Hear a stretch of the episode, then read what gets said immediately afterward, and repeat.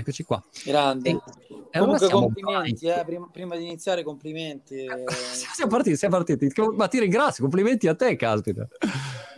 Sei uh, una persona di cui mi hanno parlato in molti in questi, in questi mesi, ormai oh no, devo dire in questi anni, due anni, sto pensando da quando qualcuno ha cominciato a cenare, perché in genere quando voglio chiacchierare con qualcuno funziona così, apro la mia uh, lista WhatsApp di persone che ho già intervistato, con cui ho chiacchierato, che rispetto, insomma, per vari motivi, dico, senti, chi è che mi consigli di intervistare? Mi dai due o tre nomi che ti vengono in mente, ognuno spara le, i suoi. E poi a volte ci sono dei nomi che confluiscono e dici, ah, ma caspita, ma sono tutti che parlano di lui. E quindi tu sei uno di, di questa categoria e questa iniziativa nuova poi ci ha dato Grazie. l'occasione. E ci siamo scambiati, Grazie. sei a Milano. Yes, ci siamo scambiati, esatto. Oltretutto io e mio fratello che abita a Londra, quindi ci siamo veramente okay. scambiati, una nipotina a Londra. Wow. In Inghilterra. Una cosa che a me colpisce dell'Italia, yes. adesso dirò subito la cosa per farmi odia- odiare dai miei amici italiani, però vivo in Inghilterra da dieci anni e eh, ogni volta che arrivo in Italia c'è sempre la stessa situazione. Prendo un taxi e il taxi ha una radio accesa. Se è a Milano c'è o Concato o Skin, o cioè ci sono delle canzoni che dico, ma cazzo, ma non cambiano mai le canzoni d'Italia. Magari ho sfiga io che piglio la radio sbagliata. Invece qua, se sento una radio, non so mai chi è e c'è un continuo girare, non so come, come funzioni. È un mio pregiudizio. No, no, vabbè, in generale, in generale chiaramente um, tu vivendo in Inghilterra, sai, allora, l'Inghilterra poi storicamente è la culla della musica mondiale, no? Cioè, grandissimi artisti provengono dall'Inghilterra, per quanto io ami anche il cantautorato italiano. È chiaro che eh, l'Italia sia un po', un po più lenta no? nel ricambio, nella novità, nell'accettare la novità, eh, nelle tendenze, no? Alla fine la globalizzazione nel, nel, mondo della musica anche ha influito tanto, ormai diciamo che c'è una tendenza mondiale, però in Italia arriva sempre un po' dopo. Questo mm. è, un, è un bene a volte per gli italiani perché si riescono a intercettare le tendenze e portarle nel paese ed essere un po' precursori, nonostante magari nel mondo sia una cosa già superata. Sì. Sì, sì, è vero. Riesci, diciamo, a, come dire, in un qualche modo anche a validare il mercato, tra virgolette, dal punto di vista commerciale. Poi, ovviamente, un artista non ragiona te- dal punto di vista commerciale, però sai già che magari c'è un, un trend che fu- ha funzionato in altri paesi, dici, boh, anche in Italia magari può funzionare, insomma, l'hai già testato. E questo, Leonardo, visto che sei al Festival del Metaverso, come come ve lo commenti il, la vibrazione del metaverso? La, la sensazione è, è, è, positiva? Immagino di sì, anche se la parola metaverso, come la parola NFT, ultimamente puzza per un qualche motivo. A, a molti non piace, non so, e quindi ha tanti significati diversi, insomma. Però che, che sensazione c'hai lì? Ma allora, qui le vibes ovviamente sono molto positive, anche perché comunque l'audience che c'è in sala viene principalmente perché è interessata a quello, quindi avere degli haters magari può capitare, però grazie a Dio oggi non è successo, quindi niente pomodori sul palco. Però devo dire che ci vuole sicuramente cultura ci vuole sicuramente un po' di educazione, soprattutto io penso che ad esempio lo use case che abbiamo portato noi oggi sul palco sia un qualcosa che è stato molto apprezzato perché in tanti magari iniziano soprattutto adesso a parlare o hanno parlato di metaverso, eccetera. Noi l'abbiamo fatto e quindi anche il poter far vedere, far toccare con mano qualcosa che per molti è proprio fumoso, aleatorio in un certo senso, è una cosa che viene apprezzata e quindi si inizia a capire e dire ah ok ma quindi questo è un Roblox ad esempio, quindi questo è quello che è stato fatto, quindi non è solamente un NFT, poi c'è tutto un mix di parole, criptovalute piuttosto che blockchain, cioè sono tutti sinonimi quasi a un certo punto. E, e, qui soprattutto nel panel musica in cui eravamo oggi anche diciamo dal punto di vista del business abbiamo un po' fatto capire come sono i format esperienziali quelli che stanno cambiando e come tramite mm. queste tecnologie riusciamo a innovare proprio quella che è la relazione che c'è con l'utente finale, con il fan, con il cliente che sia. Mi, mi dai un, un esempio, um, magari così, tra, tra, le mille cose, perché ho cercato di orientarmi nel tuo mondo, eh, il mondo lauroso, e ho detto, cazzo, mi sono perso. C'è, c'è talmente tante robe che ho detto, basta, non so più, non riesco più a starti dietro. Dimmi, eh, diciamo, quando tu hai visto questo, questa apertura tecnologica, mettiamola così, da, da dove sei partito per fartene un senso e per le cose che magari vuoi, vuoi esprimere tu, vuoi fare tu. D- dammi un po' il percorso da cui hai iniziato per arrivare a fare cosa. Eh, Questa è la domanda, più è... per me o per Lauro? Sì, per, per, per, per Lauro sì, sì. Io direi per Lauro. Io Leo? Allora Marco, ti devo spiegare bene, faccio, cerco di essere sintetico ma diretto. Sì. Fondamentalmente quello che le persone vedono rispetto a quello che facciamo noi è probabilmente un 15% di quello che, che, che, che facciamo. Cioè, la mia società lavora in vari settori e non, è, non sono solamente l'artigiano che, fa il prodotto, cioè la canzone, ma pensiamo, produciamo, promuoviamo e pubblichiamo il nostro prodotto. Siamo imprenditori nella musica, nello, nello spettacolo, nell'intrattenimento.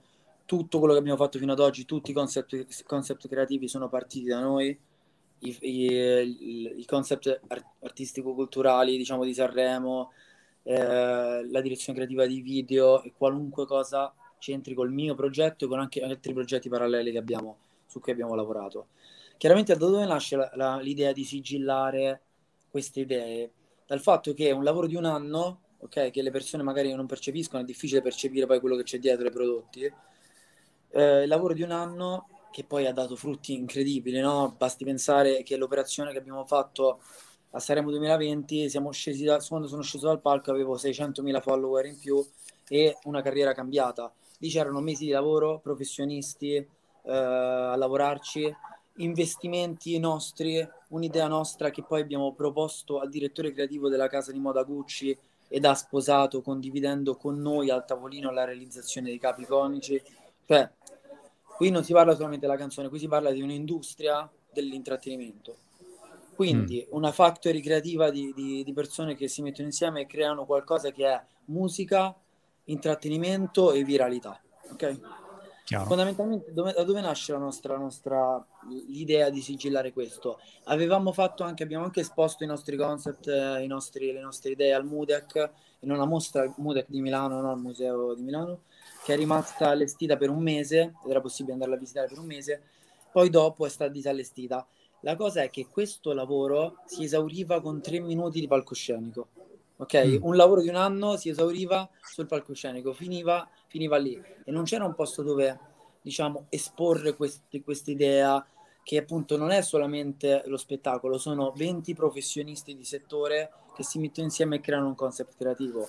Cioè, dietro, dietro a, ai, ai Sanremo, oltre che investimenti folli fatti da noi, c'erano anche professionisti tipo eh, Francesco Pegoretti, candidato all'Oscar per trucco e parrucco, miglior trucco e parrucco al, al, mondo del cinema, che lavora con Garrone, professionisti del mondo del cinema per effetti speciali. Eh, vabbè, comunque, figure, molto, figure molto, molto alte messe insieme che si sono messe a tavolino per lavorare a questo progetto. Vabbè, Alessandro Michele, che per me è una delle persone più influenti del mondo della moda, penso che siamo tutti d'accordo.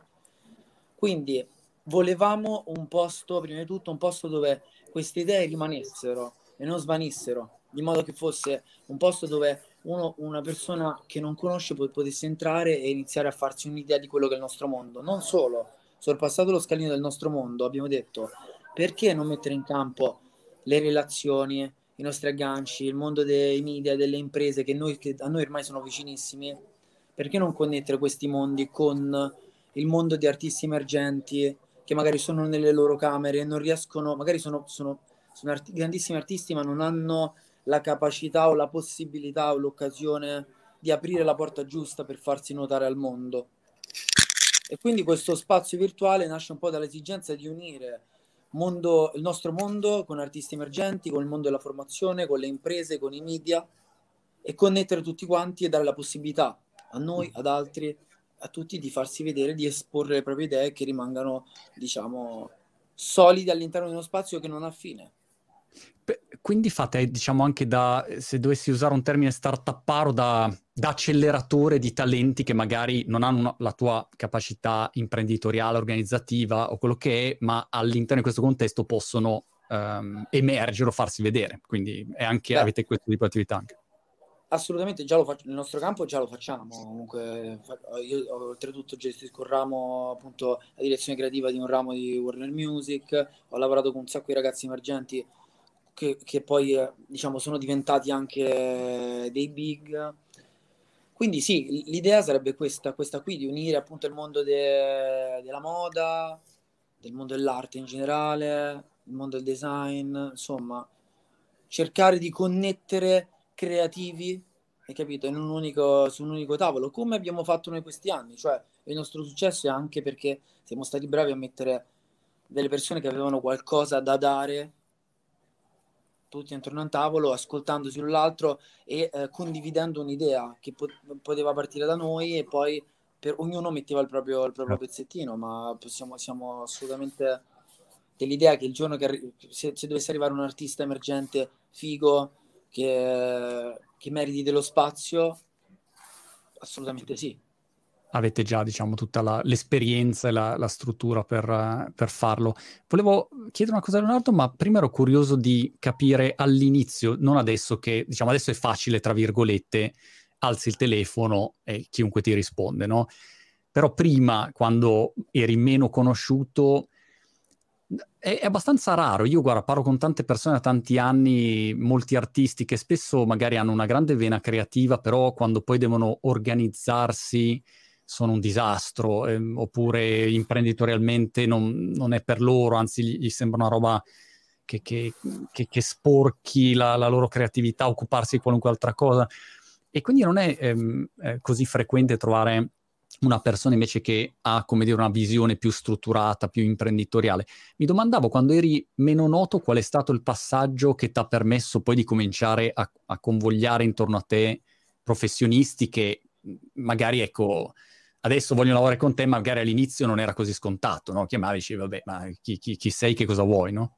Beh, allora, prima di tutto dietro, come, come, in ogni storia di successo, c'è un grande lavoro, tanto impegno, tanta dedizione e amiamo quello che facciamo, come tu ami sicuramente quello che fai e anche imprenditori di successo, per esempio il mio caro amico Renzo Rosso, che ho visto che è stato anche tuo, tuo ospite, chiaramente dietro una storia di passione, prima certo. di tutto poi chiaramente anche di esperienza, in quanto anche fregature prese da ragazzo, cioè sbagliando, hai capito, selezionando piano piano eh, il team giusto, la definizione del team, delle persone che ti stanno intorno, i professionisti, cioè non è una cosa facile, è una cosa che chiaramente ci vogliono anni e tante, e mettere il piede in tante buche e poi continuare. Cioè io dico sempre che per me eh, il successo è semplicemente saper fallire con entusiasmo, cioè noi quando vinciamo, quando falliamo, perché chiaramente poi tutte le operazioni non possono essere di successo, o avere la risonanza che può avere un'operazione in particolare, ma bisogna essere sempre focus nello stesso momento, né, cioè nello stesso modo, sia quando vinci sia quando perdi, insomma.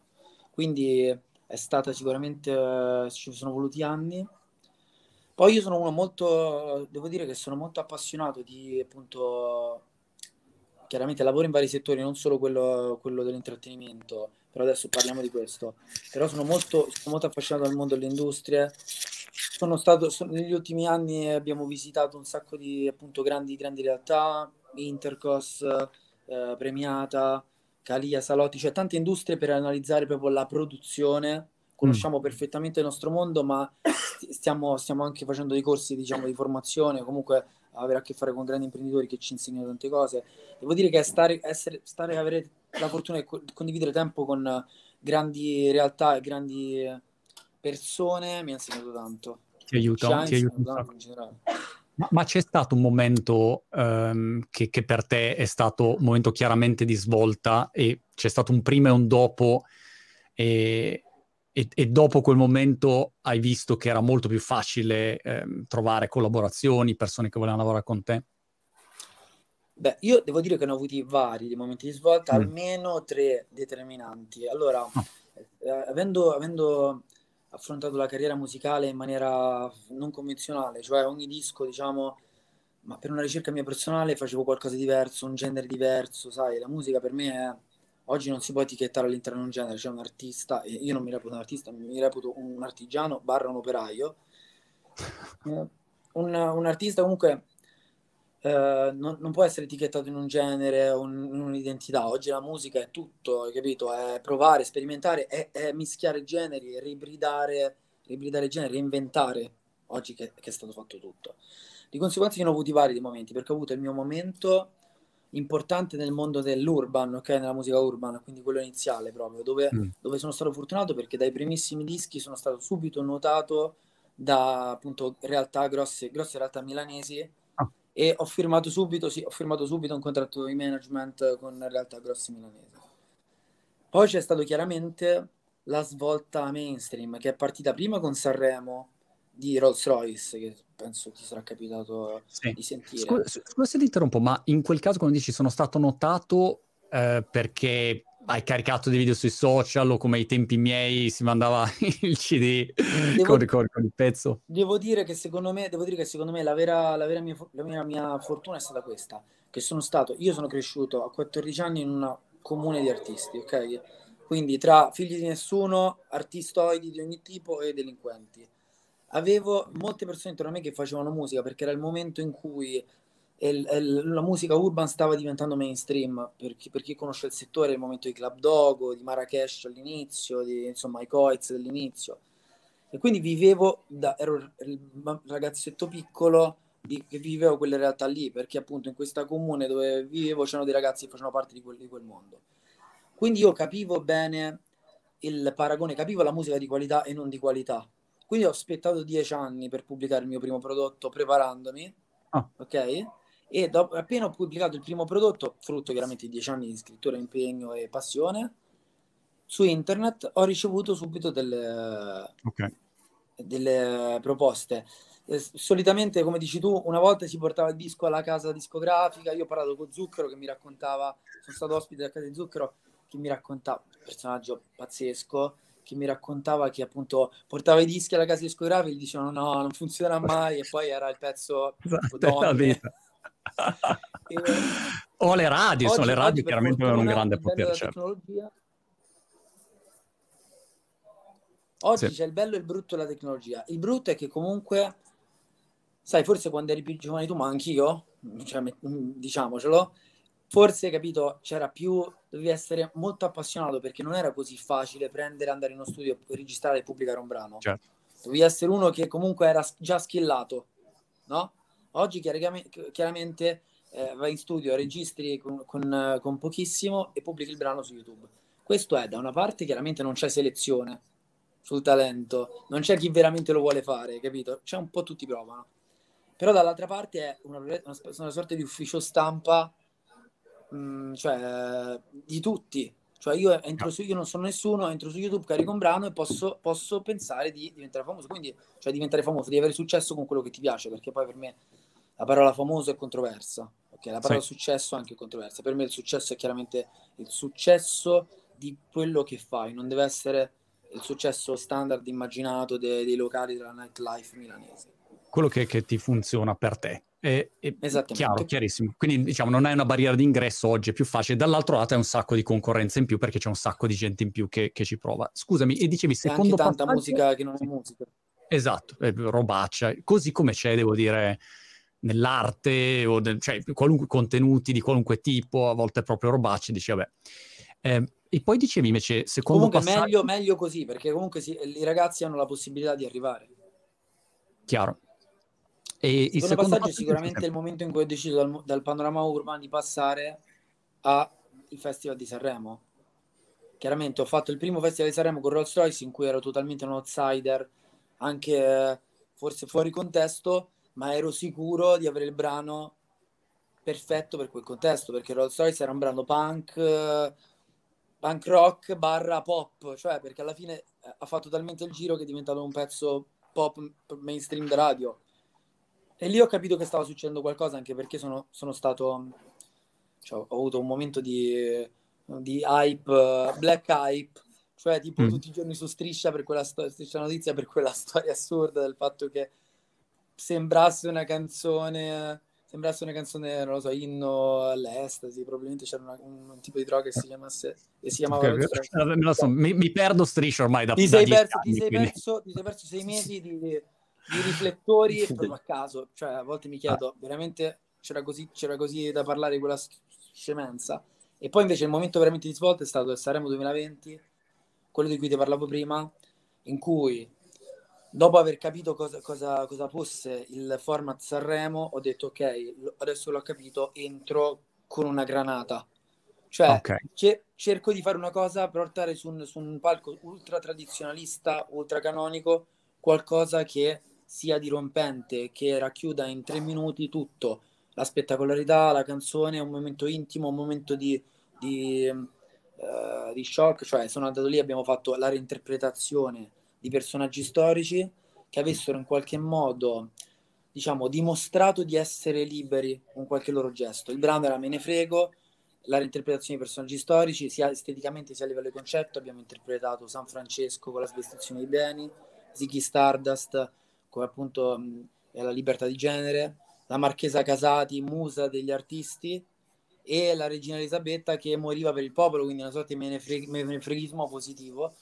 E appunto da, dopo San Francesco, che, che, fu la prima esibizione, lì chiaramente eh, su, ultra virale, ma anche secondo me anche ultra a un certo punto alto, hai capito? Perché c'era un concept artistico, perché abbiamo preso proprio il palcoscenico come uno spettacolo a 360 gradi, non era fatto in quel momento, non era proprio solito in quel momento a Sanremo, e da lì appunto sono uscito dal palco, cioè avevo 600.000 follower in più, contratti triplicati, popolarità, no. popolarità mainstream totale, ma dietro c'era un anno di lavoro comunque. Non era ti metti la, non era, ti metti la parrucca come, come certo. chiaramente può, può pensare qualcuno, perché poi, sai, in quei tre minuti di Sanremo è difficile capire le dieci chiavi di lettura che ci sono dietro un progetto così ambizioso. Ed è anche magari un pubblico appunto dai, dai 9 ai 90 anni che quindi non è detto che abbia la capacità anche di valutare, come se dai un 3 stelle Michelin a una persona che boh, ha, ha, solo mangiato eh, le trainette in vita sua, ottime per carità, però come dire non ha il palato no, per apprezzarlo o l'esperto di vino che non è in grado di apprezzarlo, quindi alcune cose neanche le noti, dici vabbè, ehm, ok. Ha, Ti ringrazio una... per le tre stelle Michelin, lo lascio dire agli altri, comunque sicuramente per, era, però è... era un concept non convenzionale per quel format.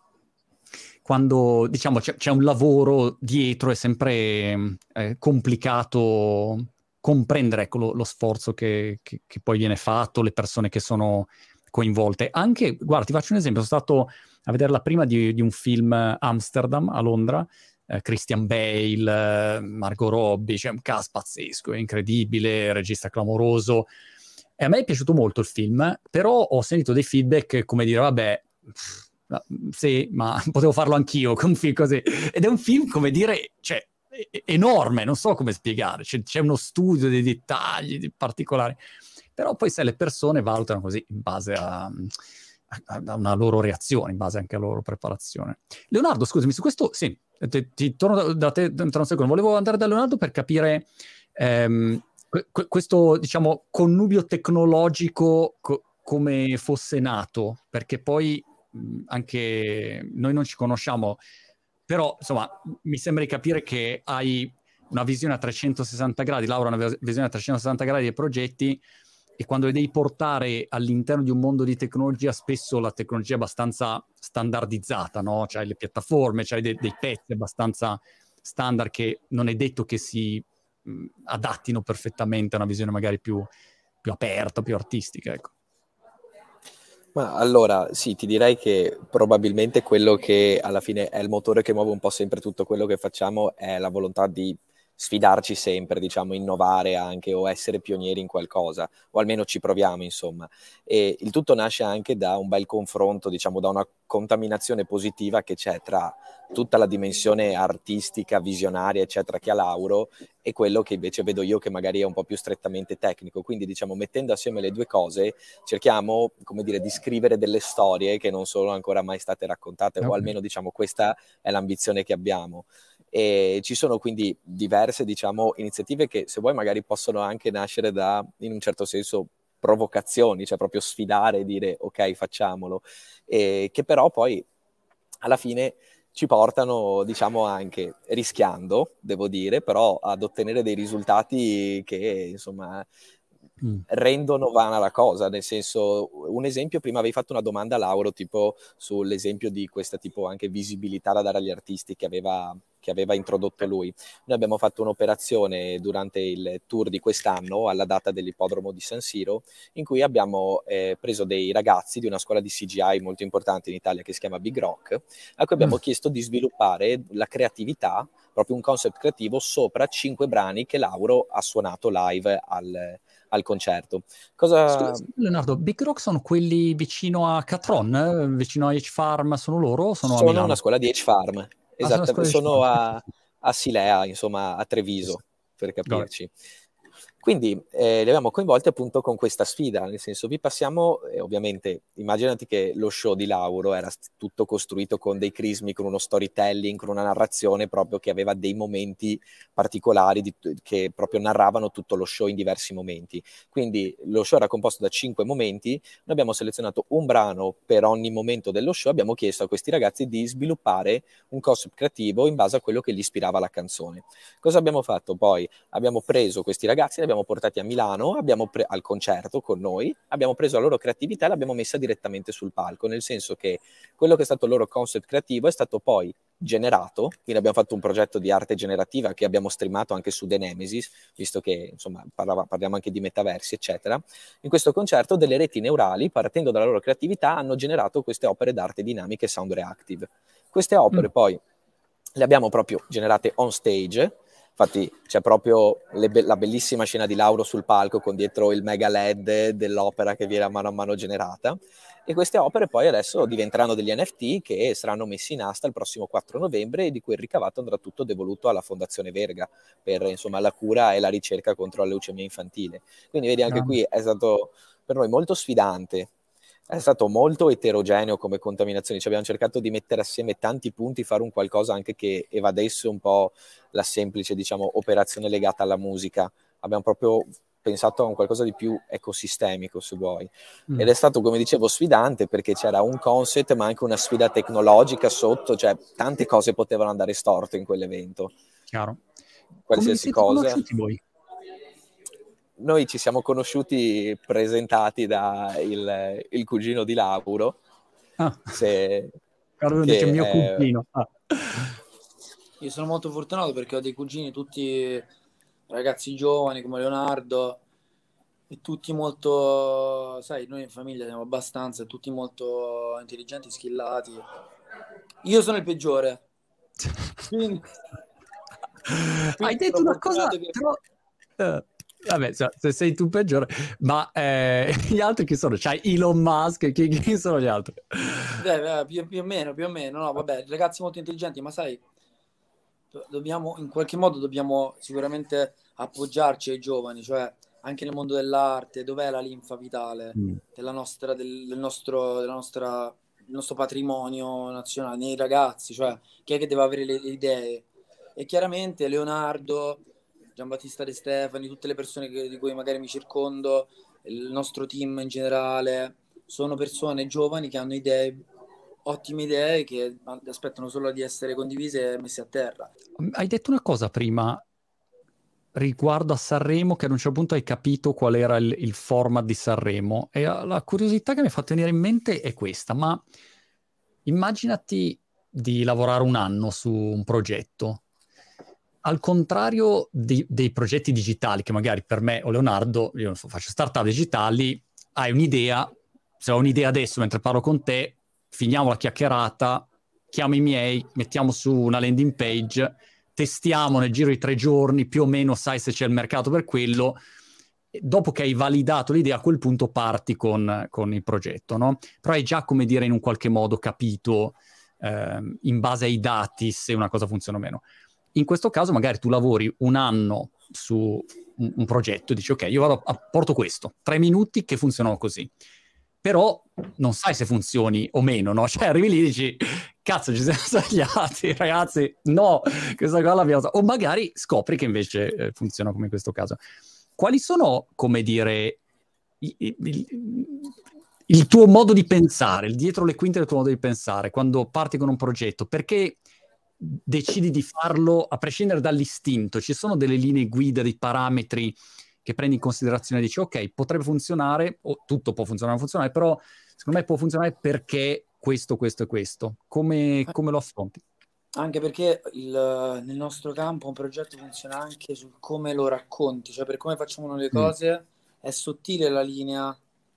Per esempio, prendiamo proprio Sanremo Me ne frego ne stiamo parlando, è sottile linea, la, la, linea tra è un costume o è un, un, un, concept artistico. È molto sottile, cioè si basa tutto sul, sul racconto, su che cosa c'è dietro, sul concetto di tutto. Perché lì è una, è una, cosa, una cosa è andare con una parrucca vestito con una tutina, un cosa, una cosa è andare interpretando il dipinto di Giotto che rappresenta la svestizione dei beni di San Francesco.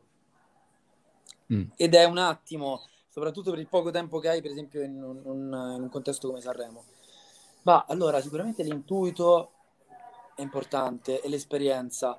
E poi chiaramente, um, sai, ogni progetto... Allora, noi anche lavoriamo con le start-up ed è molto diverso perché quelli sono tanti progetti diversi. Questo è un unico progetto che ha tanti capitoli Ok. Chiaramente per il pubblico, quando leggi un libro, eh, magari ti piace tutto il libro, però certi capitoli di più, certi di meno. E non lo, e non lo, puoi, e non lo puoi indirizzare. Chiaramente noi cerchiamo di fare quello che ci piace, ok? Secondo me, secondo me tutto sta in fare, di essere veramente coerente con quello che ti piace e non inseguire logiche di mercato, perché lì sbaglieresti. Quindi capisco cosa mi piace, capisco anche a livello di intuito cosa è giusto so più o meno cosa è stato, perché l'esperienza comunque di dieci anni qualcosa, qualcosa servirà, so cosa, cosa mh, può funzionare, cosa può funzionare meno, cosa può funzionare in certi contesti. Di certo ci sono, ci sono le tre cose importanti da, da, tenere, da tenere, conto.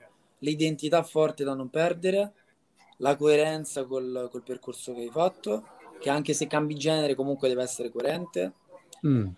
e l'originalità secondo me quando una cosa è già piace, se, se, tu stai facendo la cosa che va di moda durante, cioè se tu fai la cosa che va di moda in quel momento tu sei già vecchio, ok? Devi già scavalcare, devi già proiettarti dopo. Quindi la nostra non è, non è di certo una ricerca per, per, per, per quello che è, che è, il mercato, ma è una ricerca rispetto a quello che ci piace, a quello che forse non esiste. E, e affrontare tutto in maniera non convenzionale, che è un po' il concetto di startup. La startup che? Certo. che cosa non esiste? Andiamo a prendere quello che non esiste. Chiaro. Il, il prezzo chiaramente che paghi di, del, dire, del pionierismo è che poi le persone non comprendono, ancora non sono pronte, um, ti criticano perché dicono no, ma, oh, ma a me piaceva uh, la, il pezzo precedente o il genere precedente, cazzo, torna a fare quello di prima, come dicevano Bob Dylan quando e, e quindi c'è un prezzo da, da, e magari ti capiscono dopo due anni, no? non è detto che lo capiscano immediatamente in quel yes. momento. E come affronti questa parte di, diciamo, di impatto? Perché sarebbe molto più facile invece replicare un modello che sai già che funziona e vabbè, e ti eviti no, qualunque tipo di, di problema. Sì, ma io credo che poi alla fine, come dici tu, sia, un fatto di metabolizzare il cambiamento e non fossilizzandosi su niente, ok? Non, non rimanendo imprigionati in, in, in, in, delle regole per paura di perdere il tuo pubblico, ok? È molto importante, è determinante per quanto riguarda quello che facciamo noi. Poi appunto rimane, rimane secondo me la coerenza, cioè ok ho fatto 10 dischi, 10 generi diversi, ma poi l'anima è sempre la stessa e cerchiamo di mantenere quell'anima e quell'identità comunque avere un filo conduttore tra tutto ok anche a livello di, di quello che siamo insomma quello dove stiamo andando ma di certo non bisogna avere paura di perdere il pubblico, che domani tutto questo finisca, perché però non ci sarebbe l'innovazione. Io non voglio dire che noi siamo innovativi, ma per quanto riguarda me, quando vado in studio, anche per una ricerca mia personale, ok? Perché forse sono una persona annoiata, quindi cerco qualcosa di diverso. È come dire, è come, sai, a volte ho fatto l'esempio de, del pittore, no? Chiaramente c'è una ricerca continua, un soggetto diverso, dei colori diversi, uno stile diverso. Poi, poi magari lo stile può essere anche riconoscibile, però c'è un'evoluzione da, da, un, da un'opera all'altra. Qual è il team di persone da avere al proprio fianco per fare progetti come quelli che fai tu? Cioè, quali sono i ruoli, le persone chiave di cui hai assolutamente bisogno? Immaginati che Eh, io e Leonardo domattina impattiamo e vogliamo fare eh, i cantanti. Diciamo, eh. dacci dei consigli di chi abbiamo bisogno intorno a noi. Cantiamo, capito, folk, oppure non so, Leonardo, io non so cantare, che io posso accompagnare nel so le, ma che cosa fare. Però, nel metaverso potremmo avere qualche possibilità, forse, nella vita reale non penso. nel metaverso. Qual è il team di cui c'è bisogno in base alla tua esperienza? Allora, in generale qua bisogna, bisogna suddividere il team che hai bisogno per diventare una realtà di impresa nella musica è lo stesso team che probabilmente hai bisogno per la startup, per un'azienda qualunque. Okay. Identico, non c'è, non c'è differenza. Per scrivere le canzoni, che è diverso anche da fare il cantante, c'è bisogno prima di tutto di perdere tanto tempo e amare quello che fai, perché veramente è un, è un processo chiaramente lento, ma eh, cioè che su cui devi, lav- devi, lavorare su te stesso, ok? Perché per me tutti potenzialmente sono autori. La differenza sta nel fatto che io magari quando ho un pensiero che mi piace me lo segno, ok? Me lo gli appunti e quindi sviluppo questa, anche questa, questa lucidità di avere un pensiero e segnarmelo e prendere appunti, come magari uno scrittore si appunta le cose in giro, ok? infatti le cose più belle nascono quando non stai scrivendo, nascono quando sei in giro. E per quanto riguarda invece, poi ovviamente siamo in un'epoca in cui le grandi hit internazionali sono scritte da 20 autori, quindi magari tu hai, hai capito? Cioè io non sono assolutamente della scuola, della scuola, no, devi scrivere per forza, cioè io parlo della mia storia, io ho scritto veramente tanto nottate e nottate e giorni interi senza dormire. E poi anche magari qualche volta condivido la scrittura, ma perché metto in discussione tutto quello che faccio. Quindi sicuramente hai bisogno di una preparazione, costanza. Se vuoi un team d'autori con cui condividere idee, top line, melodie, parole, sicuramente una squadra di professionisti per quanto riguarda il suono, perché Okay. Perché se guardi il prodotto musicale, tu oggi vai a finire, come dici tu, un tempo compravi il CD, oggi vai a finire in una piattaforma digitale, in uno spazio, per esempio Spotify, dove sei a fianco ai mostri della musica mondiale, quindi il livello qualitativo dell'audio che senti deve essere competitivo.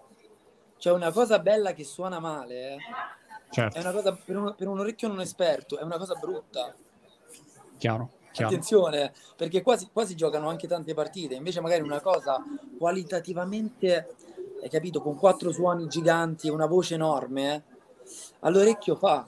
E, e ricordiamoci sempre che la musica è talmente soggettiva, è talmente cioè il bello della musica e il brutto che non devi essere un professionista, anzi se sei un professionista a volte non capisci niente. Perché mm. vedi, quando, io quando ascolto la musica vedo i codici, cioè vedo, vedo Matrix, non so come dirti, non ho più il piacere di ascoltare la musica come una persona normale che sente solamente il feeling, lo stato d'animo, appunto, interessa solo bello brutto, mi sento così, mi sento colà, stop. Invece io guardo le cose, chiaramente invece il, il, la qualità dell'audio si è poco professionale o tanto professionale in un contesto come una piattaforma come Spotify, cambia il giudizio, può cambiare il giudizio. Ti, ti lancio una provocazione, eh, che è questa. Quando vedo, ad esempio, TikTok, che qua in, in, UK, diciamo, in tutto il mondo è esploso e c'è questa sorta di TikTokizzazione delle piattaforme social, cioè tutti clonano TikTok perché ha preso il mercato e quindi vedi tutti i cloni, non so, Instagram Reels, YouTube Shorts e via dicendo. La cosa um, che a volte mi fa riflettere, se lo confronto ad esempio a YouTube, è questa, che YouTube è andato in una direzione qualitativa e quindi se tu, qualitativa a livello di video, se io prendo video di creators che fanno grossi numeri, in tutti i settori c'è un video che magari è fatto in 4K, 8K, c'è una produzione, usano delle, delle arri cinematografiche, cioè è un video qualitativamente che anche se sei un, ute- un utonto normale che non se ne accorge, ma se uno è un po' pratico capisce che dietro lì c'è un, una vera produzione, come fare cinema a livello alto. La cosa interessante è che invece TikTok va nell'altra direzione e quindi in un qualche modo ti forza a dire no, usa la camera grezza così brutta, eh, che è più vero e più reale, e quindi la qualità dell'immagine e anche dell'audio, perché a volte l'audio si sente un po' così, eh, non è il massimo, però, come dire, premiano questo, questo aspetto un po' più, più grezzo. Come come vedi questo aspetto, diciamo, di magari che è una tendenza e poi magari TikTok in realtà va anche lui nella stessa, più, più cresce, più va nella stessa direzione di tutti gli altri, alla fine dei conti anche la qualità produttiva eh, conta, però eh, a volte mi incuriosisce, io lo vedo sui video, non so sul, sull'audio, ma sui video vedi della gente che dice ma cazzo questo è scappato di casa, fa milioni di visualizzazioni da, dal bagno di casa sua. Eh, no, cioè dici wow, prima non era possibile. Non so, ecco, come, come la vedevi. Ragazzi, per me in generale penso, cioè, confrontiamoci, poi io credo questo, prima di tutto c'è una ciclicità nelle cose. Cioè, come nei generi musicali, no? È veramente ciclico, cicli di 5 anni, ogni 5 anni comunque arriva una tendenza mondiale che magari c'era già stata anni prima e ritorno, no? Magari è stato prima in Italia abbiamo sì. in Italia che tu non ci sai, magari abbiamo vissuto il momento della trap, adesso sta arrivando il new pop, il punk, insomma, è ciclico. Forse anche un po' l'utilizzo delle strumentazioni, cioè quando, quando tutto è super HD, a un certo punto si torna al VHS. Giusto. No? penso che ci sia una ciclicità. Poi chiaramente TikTok segue dinamiche abbastanza sue, nonostante sia influente nelle classifiche okay, della musica, e che questo sta un po' secondo me mette, mette, anche un po' in crisi le discografiche, perché chiaramente le discografiche ricercano le classifiche e quindi ti spingono a utilizzare TikTok, ma ci sono artisti che non sono da TikTok, no? Certo. Cioè, Vasco Rossi, certo. un esponente della musica, cioè, fa un milione di biglietti allo stadio, ma non penso usi TikTok come gli influencer che fanno i montaggetti. E, no. e poi c'è proprio una questione di, vira- chiaro, di viralità data anche dal personaggio, come in tutto. Cioè, qua, qua è anche un, un po' come nella musica, no?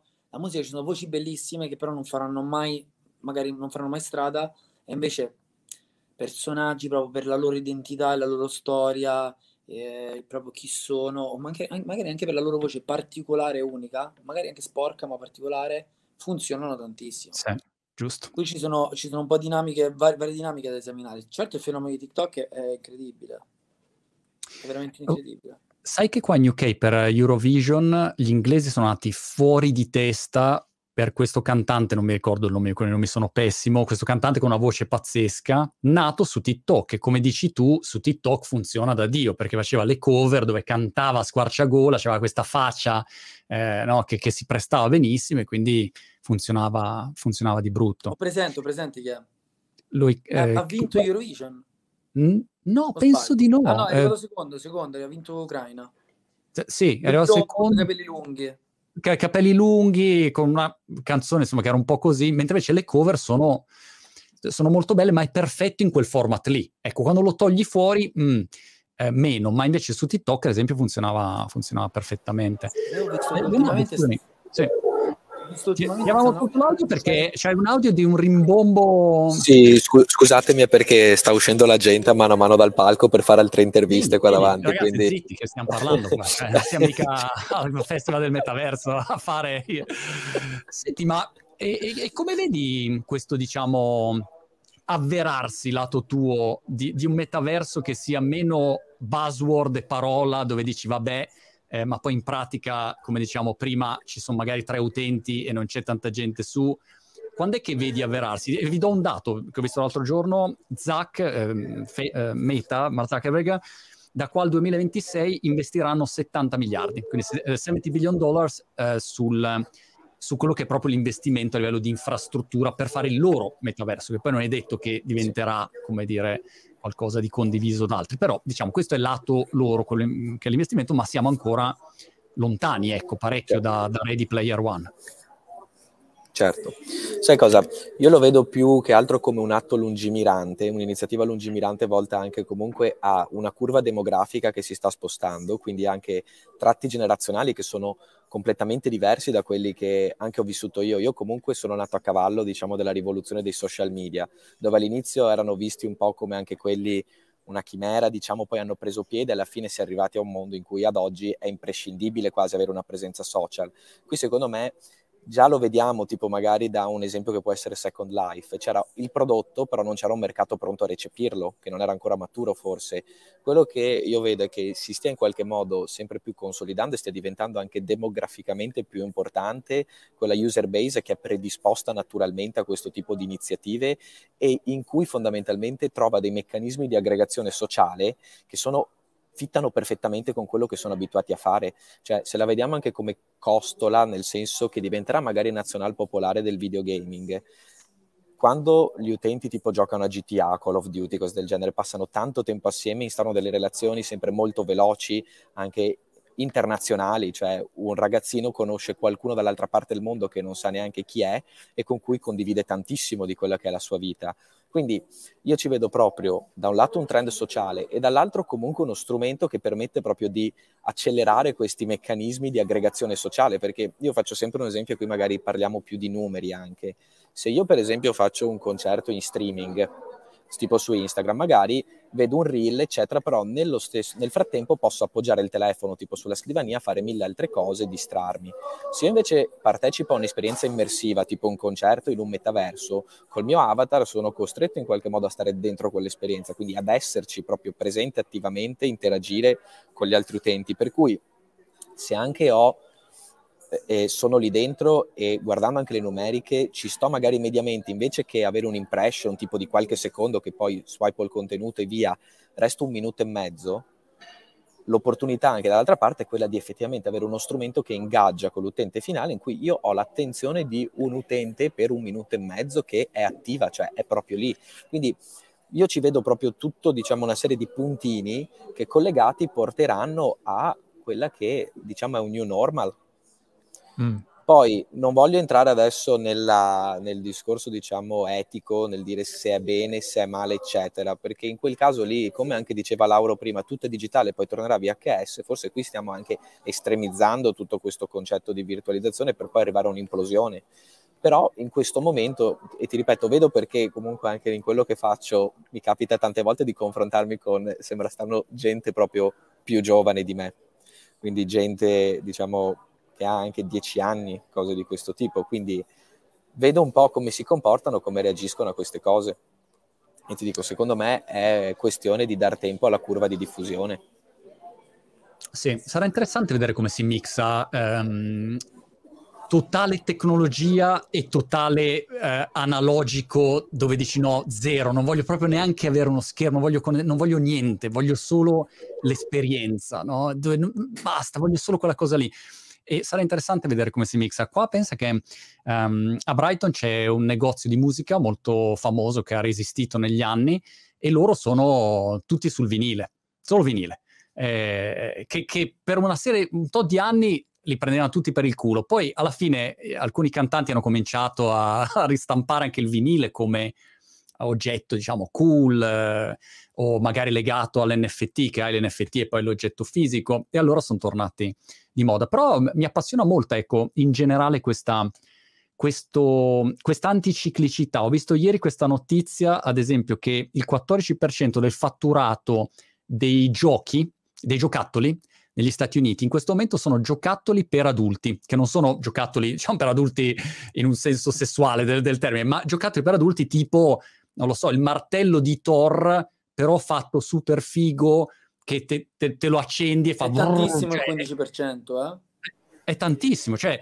E, e chi se lo sarebbe mai aspettato? I giocattoli erano sempre pensati per i bambini, non per l'adulto che invece si compra la maschera di Iron Man eh, ipertecnologica o, o, o, altre robe così. Per cui è, è, sempre interessante ecco, vedere, come diciamo prima, fuori da quella che è la tendenza di quel momento, eh, in realtà il mondo in che direzione va, quali, quali nicchie anche, anche, si aprono. Tu che cosa vedi da qua? Apri la sfera di cristallo, Laura, e, e dimmi da qua ai prossimi 24 mesi se c'è qualche cosa che vedi che, che, gli altri secondo te ancora non stanno vedendo e tu dici ma no è chiaro che sia così cioè, è chiaro che succederà questa cosa C'è Beh, qualcosa non, è, non, è, che vorrei dire però, però secondo me Rolls Royce comunque il disco 1969 proprio a livello di musica parlo del mio settore mm era chiaramente un'anticipazione di quello che sta arrivando, sta succedendo adesso, il punk in Italia, le chitarre, poi magari capito a Londra o in UK chiaramente certo. è diverso, ma qui c'era una tendenza proprio totalmente contraria e anzi in quel momento era quasi che cazzo sta facendo questo, invece mm. sta succedendo adesso.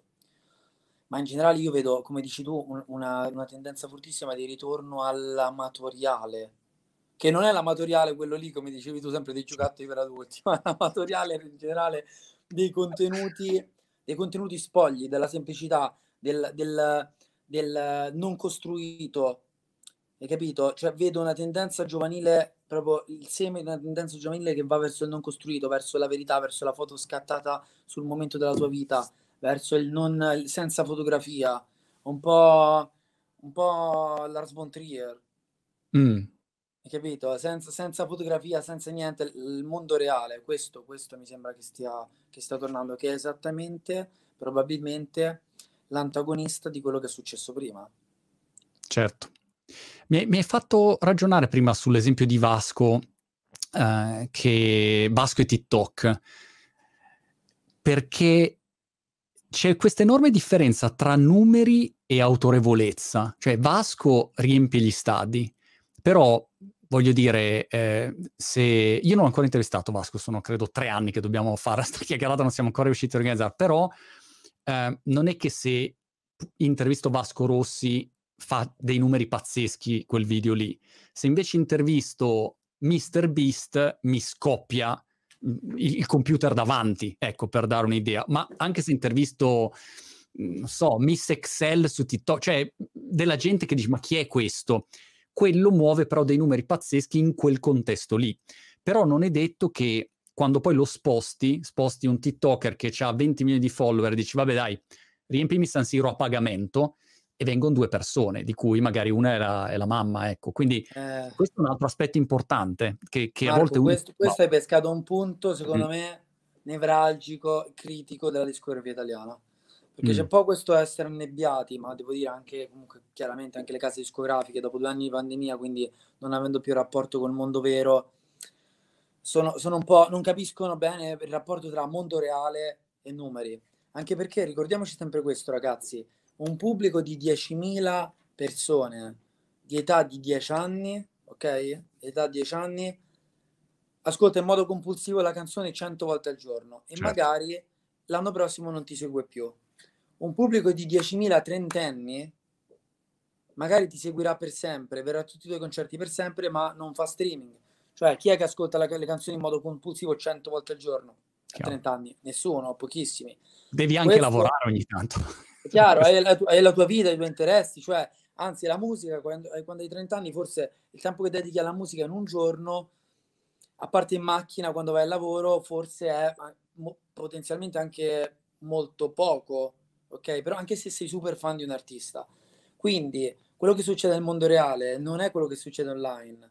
Certo. Le, eh, qui in Italia abbiamo casi assurdi di ragazzi che magari fanno un sacco di numeri sul digitale ma che poi non riempiono i locali o il contrario, gente che fa 500.000 biglietti ma su TikTok o Instagram ha numeri normali o comunque non, non c'è quella proporzione che dici com'è possibile che fai 600.000 biglietti hai 2 milioni di 2-3 milioni di follower su Instagram perché sono, è un pubblico diverso e questo un po' secondo me mette in crisi il mercato soprattutto le persone che investono i partner, le discografiche, le multinazionali che investono perché su cosa ti basi? Su una sì. carriera duratura fatta nel, eh, costruita nel mondo vero o su 10.000 ragazzini che magari ragazzini senza, senza alcun cioè sì, sì. anagraficamente ragazzi, ragazzi giovani 10.000 ragazzi giovani che streamano, magari 10 anni, 11 anni, 12 anni streamano in maniera compulsiva e che magari a 14 anni non saranno neanche fan dell'artista. Qui è un po', ess- eh, deve, bisogna essere lungimiranti e quello, quello che fai tu è un discorso intelligentissimo, è proprio così. E anche che in un qualche modo si è smesso di pesare e si conta e basta. Eh, c'era una frase di Munger che diceva le persone eh, calcolano troppo ma pensano troppo poco e sulle aziende spesso lo vedo anche quando fanno le campagne. Non è soltanto quanti numeri ha uno ma, o, o una, ma quanto pesa quella persona dal punto di vista di reputazione, dal punto di vista culturale, se associo il mio brand a quell'artista, a quel personaggio, yes. da chi è visto Eh, è seguito da Bill Gates, Warren Buffett, la mamma di Jeff Bezos o è seguito da Pieri Pacchio, Paperino e Pluto? Cioè, sono, questo è un aspetto estremamente importante, no?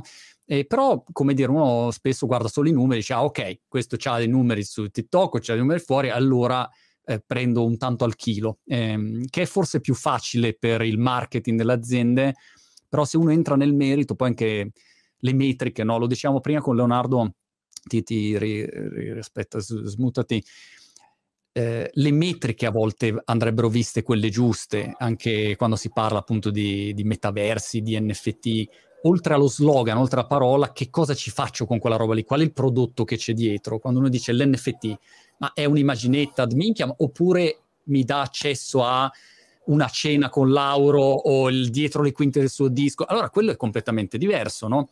Quindi ehm, forse più divulgazione su questi temi spesso andrebbe fatta forse in Assolutamente. Italia. È anche svalutante poi sì. essere valutato per i numeri, esatto. perché poi il talento sì. non, non, è, non, è, Ricordiamoci che i più grandi artisti della storia dell'umanità sono morti in miseria. Mm. Cioè, si, è, si, è, si, è, capito dopo che fossero, cioè nel senso a volte, a volte eh, l'accettazione del pubblico chiaramente non è un, un, un giudizio giusto, cioè, si, si, dovrebbe chiaramente giudicare l'opera in sé, ma in tutti i campi. Quindi, Anche perché non concordo pienamente. I, I, numeri è veramente facile fare i numeri, questa è la verità. Eh, se tu eh, fai alla Mr. Beast, beh, fenomeno peraltro che spende budget enormi per fare i suoi video, però se fai ehm, ti, ti, lanci nella Nutella e, e canti Viva la Nutella, è chiaro che fai un sacco di views, ma fai views di gente che è interessata alla Nutella o che, o, o che ha voglia di, di, di, cazzeggiare, ma non ha nessun tipo di attaccamento al tuo percorso artistico, zero, cioè non gli frega assolutamente niente, è un numero che poi nasce e muore così, quindi far numeri eh, è, è, abbastanza mm, fuorviante se ci pensi, no? anzi ti, ti dà un incentivo magari a fare un contenuto che non è quello che vuoi far tu, e che segue la moda del momento, ma che poi domattina magari non viene neanche più premiata sì, le piattaforme. Sono stato d'accordo. Sì. È fuorviante per i ragazzi sì. e pericoloso, anche perché anche, anche, seguire esattamente quello che dici, guarda, sono stato d'accordo. Cioè, invece di cercare la propria identità, no, parlo dei giovani, invece di cercare la propria identità, ricercare il loro talento, scrivere cose uniche, si mettono in coda, in scia a delle, degli atteggiamenti no, che pensano siano certo. virali e pensano possano essere utili al loro successo, quando in realtà poi ragazzi la verità è questa, possiamo parlare di tutti i social network che vogliamo, di tutti i numeri che vogliamo, una carriera come quelle de- delle grandi star, da Vasco Rossi a tutti, si basa su il prodotto di qualità, certo. appunto. Cioè, certo. solo quello. Se, se, ci rivediamo 4 a 30 anni, vuol dire che abbiamo fatto un ottimo lavoro qualitativo. Non di certo perché ci butteremo nella Nutella. Assolutamente. Tutto che sono d'accordo con te se domani ci buttiamo nella Nutella, distruggiamo tutti i nostri record. È così, ma anche pensa anche a queste, non so, le interviste, prendi la televisione, cioè è troppo, l'incentivo è troppo più alto nel, ecco, insultatevi l'uno con l'altro che così quella roba fa, new, fa views, eh, dagli addosso, mm, fai lo scoop e scopri Leonardo in realtà non è al festival del metaverso, è al festival del, dell'NFT, no? Cioè, mentito, mentito. Eh, ecco, ma perché deve essere così? Perché invece non dovrebbero essere premiati no, anche contenuti che vanno verso una, una, riflessione? Però, insomma, la società è così, basta. Leonardo, e dicevi, scusami... Um, Cosa, cosa succede? No, dici... Ah, Cristallo, dici cosa succede adesso. Ah, adesso stanno facendo. Volete che giri lo schermo? Dai, facci vedere. Vediamo se sei veramente al festival. Eh, allora, qui ci sono le interviste di backstage. Ah. Io l'ho già fatta questa mattina, ma adesso ci sono insomma le code che, che stanno okay. gestendo. No, comunque volevo dire che tornando su questo tema dei numeri, se ci pensiamo è stato il tratto che ha proprio dominante di tutto quello che è stato il mercato della criptoarte, cioè quando parlavamo di eh, appunto il contenuto eccetera eccetera, io ho visto eh, tanti artisti, tanti criptoartisti proprio posticipare i propri drop proprio perché il mercato in quel momento non funzionava, cioè quindi magari loro che basano la loro quotazione solo su quanto è il valore certo. dell'ultimo drop che hanno fatto, il momento di flessione del mercato, lì si inizia proprio a percepire che viene meno il prodotto, cioè viene meno il contenuto di quello che fai, il valore che vuoi portare. E stai parlando invece solamente di metriche economiche che non dipendono da te, quindi anche questo secondo me è un, un altro trend insomma abbastanza che ha creato soprattutto molta confusione nel settore, ecco, e che, di cui probabilmente ne pagheremo le conseguenze anche. Allora, vi ho rubato tre minuti in più e mi, mi, scuso perché sono sempre puntuale, inglesamente puntuale, ma era così troppo interessante chiacchierare con voi. Volevo solo un'ultimissima cosa per rubare 30 secondi in più. Eh, che, libri, film, serie, c'è qualcosa che, che guardi, Lauro, di, di, particolare, che ti sembra interessante? Io lo, lo, dico perché ne sto vedendo una in inglese sulla BBC che si chiama uh, The Capture, uh, che è molto intrigante anche sui nostri temi ed è tutto sul tema dei deepfake. Pensano in sostanza, la serie è tutta basata sul fatto che le riprese delle telecamere a circuito chiuso presto saranno craccate e quindi uno può mettere il deepfake e, e, ti mostra mentre fai cose che non hai fatto, no? Quindi questa è tutta la tesi della serie, vabbè. Ehm, c'è qualcosa in particolare che suggerisci, consigli?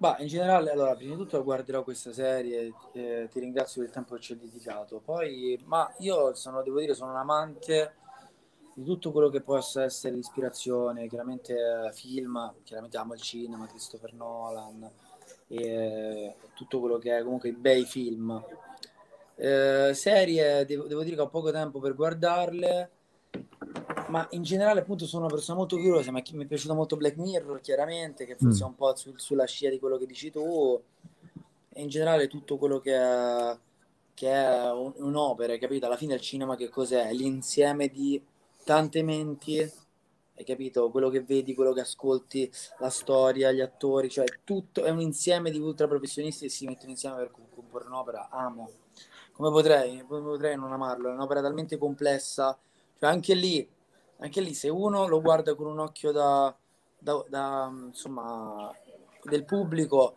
vede poi quello come nella musica, no? bello o brutto, mi è piaciuto mi è piaciuto. Se uno poi invece va a analizzare, a spacchettare tutti i settori e quello che c'è dietro il cinema, ragazzi, una roba pazzesca. Enorme, enorme. Pensa che a, alla prima di, di, Amsterdam c'era Christian Bale, di solito gli attori arrivano, sai com'è la prima, saluto e poi fur de balle vanno a farsi le loro interviste. E lui invece è rimasto, era la prima europea, è rimasto a vedersi tutto il film.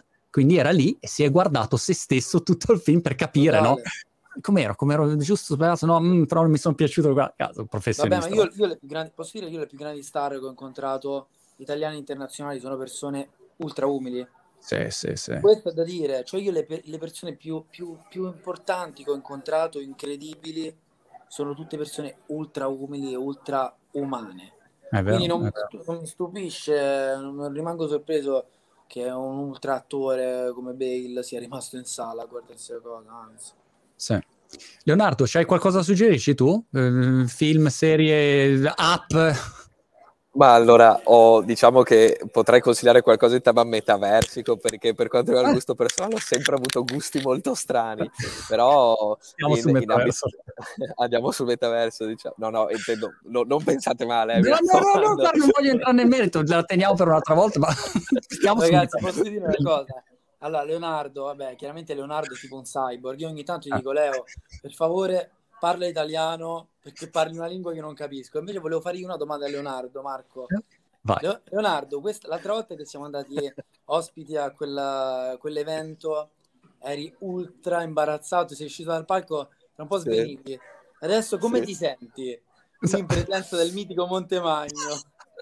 Allora, adesso sono, grazie a Dio, seduto. E ma dai, dico, ma, cioè, ma non abbiamo, quello... figurati, siamo qua a chiacchierare. Marco, ma tu devi capire che Leonardo eh, chiaramente vive, vive, vivendo in un metaverso, certo. quando si, si, interfaccia col mondo normale, eh, no? chiaramente si imbarazza. sì, infatti vedo che sono abbastanza rosso in questo momento, però... Dai, ci serve questa segnalazione di metaverso che, che dobbiamo tornare tutti allora, a, a lavorare. Allora, secondo me eh, Ready Player One comunque è un film che può, diciamo, avvicinare qualcuno che mm. non conosce bene il mondo a ovviamente una realtà distopica, ma che qualche messaggio, diciamo, morale anche lo passa. Se no, comunque c'è il libro di Matthew Ball oppure di Katie Hackle che secondo me sono un po', diciamo, quelli che dal punto di vista accademico hanno un po' iniziato ad esplorare questo mondo, per cui magari consiglierei di leggere quei libri per, ecco, contestualizzare un po', ecco, tutto quanto il mercato, Fantastico. diciamo. Cari, grazie mille per la chiacchierata e in bocca al lupo per tutto, davvero. Grazie Spero che prima o poi ci incrociamo di, di persone non solo in un metaverso. Eh, buona giornata, alla prossima. Grazie a lei, È dottore. stato un piacere e un onore. Anche per un caffè nella vita reale.